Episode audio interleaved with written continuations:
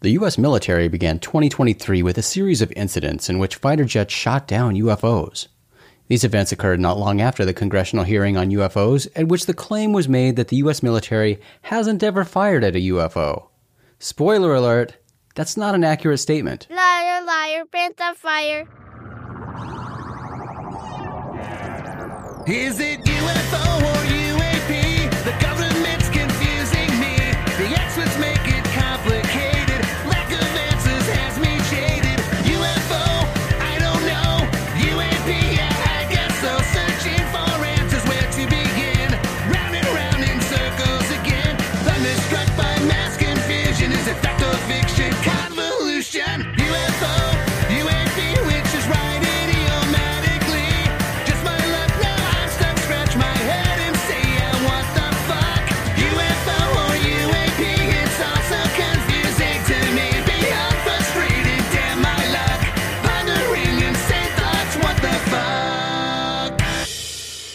Hello, citizens, and welcome to UFO, UAP, WTF.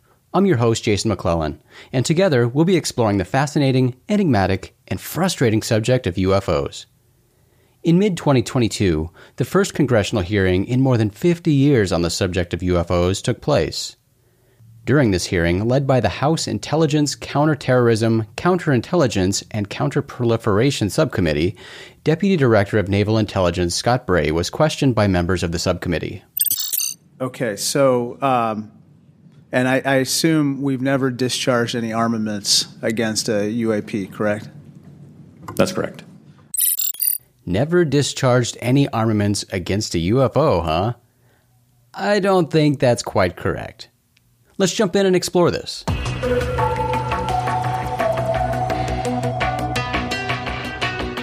As I just mentioned, the US military shot down multiple UFOs at the beginning of 2023.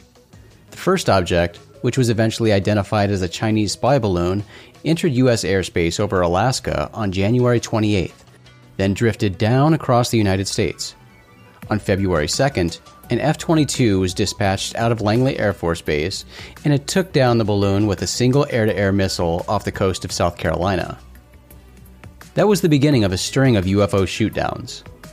A high altitude object was shot down off the coast of Alaska on February 10th. Another UFO was shot down over Canadian airspace the following day. And another UFO was shot down over the Great Lakes region the day after that. That's a whole lot of shooting at UFOs for a military that just claimed several months earlier that it had never fired at a UFO. And these objects were likely just balloons of some sort. You're telling me that with all the crazy UFOs with seemingly advanced and superior capabilities that the US military tells us its pilots encounter, a shot has never been fired at one of these things, yet a string of balloon UFO incidents transpires and it's missiles away? If you want to call bullshit on this one, I'm right there with you. Ever hear of the Battle of Los Angeles? This was a UFO incident that occurred on February 24th and 25th in 1942. The incident began on the evening of February 24th when a radar operator at Fort MacArthur reported seeing an unidentified object over Los Angeles. The object was tracked by radar for several hours before anti aircraft batteries began firing at the UFO. The shooting continued for approximately an hour. Who knows if they hit whatever the object was, but in the end, the military had fired more than 1,400 rounds at the UFO. I think that qualifies as shooting at a UFO.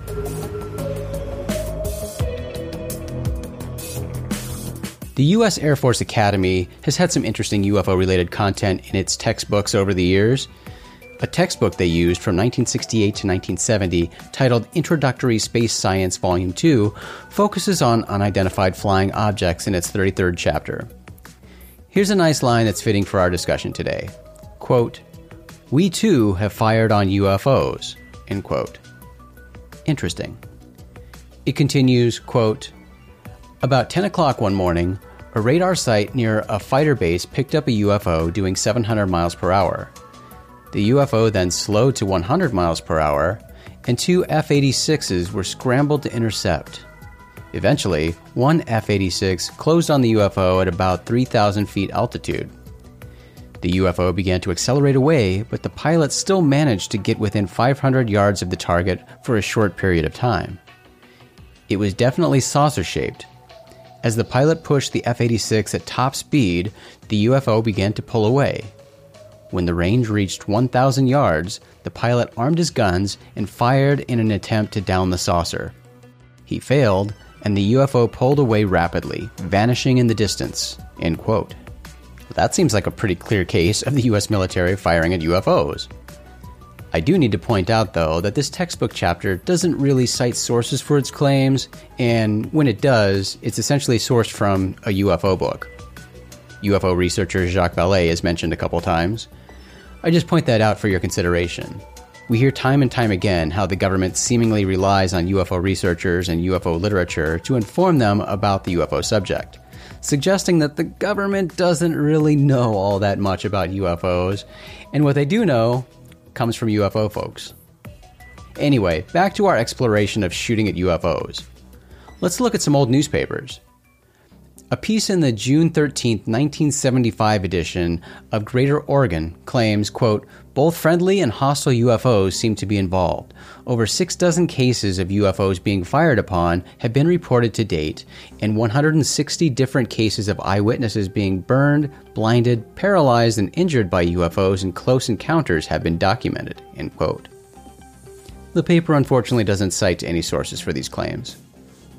The October 12, 1980 edition of the Sacramento Bee includes a quote from Dr. J. Allen Hynek, who served as a scientific consultant to the United States Air Force's official UFO studies.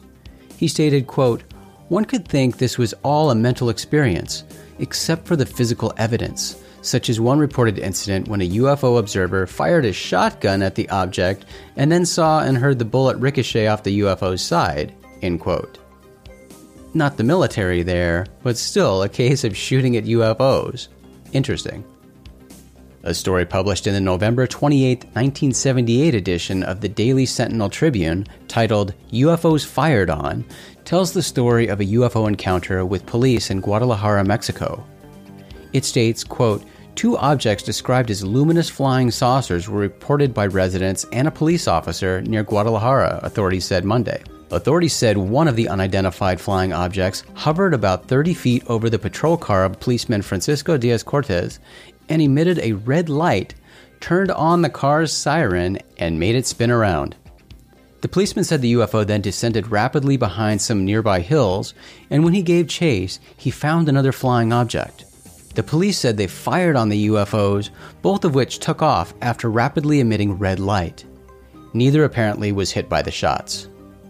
Again, not military, but another example of shooting at UFOs. A UFO emitting a red light. We definitely have to go on a brief detour here. UFOs seen shooting red lights are reported in many UFO cases throughout history, and notably around the same time frame as well. A series of UFO attacks occurred on the Brazilian island of Colares in 1977, a case that was investigated for months by the Brazilian military. UFOs were seen shooting red beams of light at people, which resulted in burned skin, paralysis, and other health issues. Another quick example is the Rendlesham Forest incident. This was a multi day incident that took place in 1980 near twin NATO bases RAF Woodbridge and RAF Bentwaters that were leased to the United States Air Force at the time. Witnesses reportedly saw red lights in the forest, multiple UFOs in the sky, and light beams shooting down to the ground both at Woodbridge's weapon storage area and at the personnel investigating the incident. Okay, off the tangent and back on track. Let's talk about Oscar Santamaria Huerta. This is the pilot from the Peruvian Air Force who retired at the rank of colonel. In April of 1980, the then lieutenant was scrambled to intercept a strange shiny object that was spotted floating near the runway of La Joya Air Force Base. This object was just hanging in the air approximately 2,000 feet off the ground. This balloon like object was in restricted airspace, so the lieutenant moved to take it down. He fired 64 30mm shells, but shockingly, this had no effect on the object. He said it was like the UFO just absorbed the rounds. The UFO then shot away, and the lieutenant gave chase. The UFO came to an abrupt stop, and Oscar Santamaria Huerta moved in for another shot, but the object zoomed upward before he could get the shot off. He tried a couple more times, but the result was the same. He attempted to position himself above the UFO to prevent it from ascending like it did before, but the UFO climbed to approximately 62,000 feet, much higher than his jet was rated for. His plane was low on fuel, so before returning to base, he decided to fly close to the object to get a better look. He described the object as roughly 32 feet in diameter with a shiny dome on top. A, quote, light bulb cut in half is how he described it. Back on the ground, he and others on the base watched the UFO as it hung in the sky for another two hours. I don't think that object was ever identified.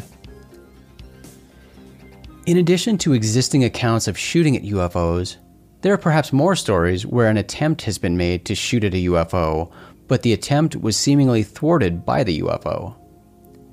Milton Torres is a great example of this. Milton Torres was a U.S. Air Force fighter pilot stationed at RAF Manston in Kent, England. In May of 1957, he was scrambled to intercept a massive UFO, reportedly the size of an aircraft carrier. This UFO was motionless in the sky at times, but also reached speeds of more than 7,600 miles per hour. Just as Torres got ready to fire 24 rockets at the UFO, it suddenly accelerated and disappeared from sight. Torres said he was given the order to shoot the UFO down before he even took off that day. He also says that he was debriefed by a Men in Black type guy. He actually describes him as looking like an IBM salesman. But this individual apparently threatened Torres and told him to never talk about the incident. Pretty fascinating case, and details about it were released by the Ministry of Defense in 2008. In 2004, the crew of an Iranian Air Force F 14 armed with missiles spotted a luminous object flying near a heavy water plant. When the jet's radar painted the object, both the radar intercept officer and the pilot saw the radar scope was disrupted. The pilot described the object as being spherical, with something like a green afterburner creating a considerable amount of turbulence behind it.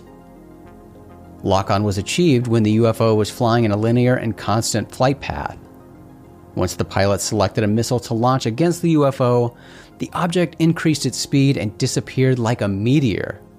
A 2012 incident, also involving Iranian Air Force F 14s, is even crazier. An F 14 was scrambled to intercept an incoming UFO, but seconds after taking off, the F 14 reportedly exploded.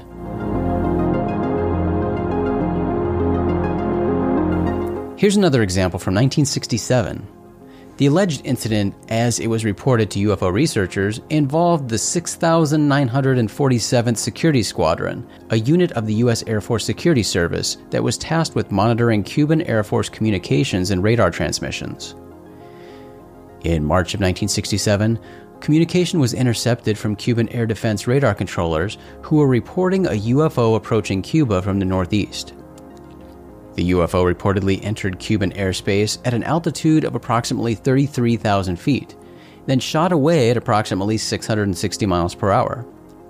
In response to this UFO, two MiG 21 fighter jets were scrambled to intercept. The flight leader was ordered to arm weapons and destroy the UFO. The pilot achieved radar lock and was about to fire when his wingman alerted ground control that the flight leader's jet had exploded.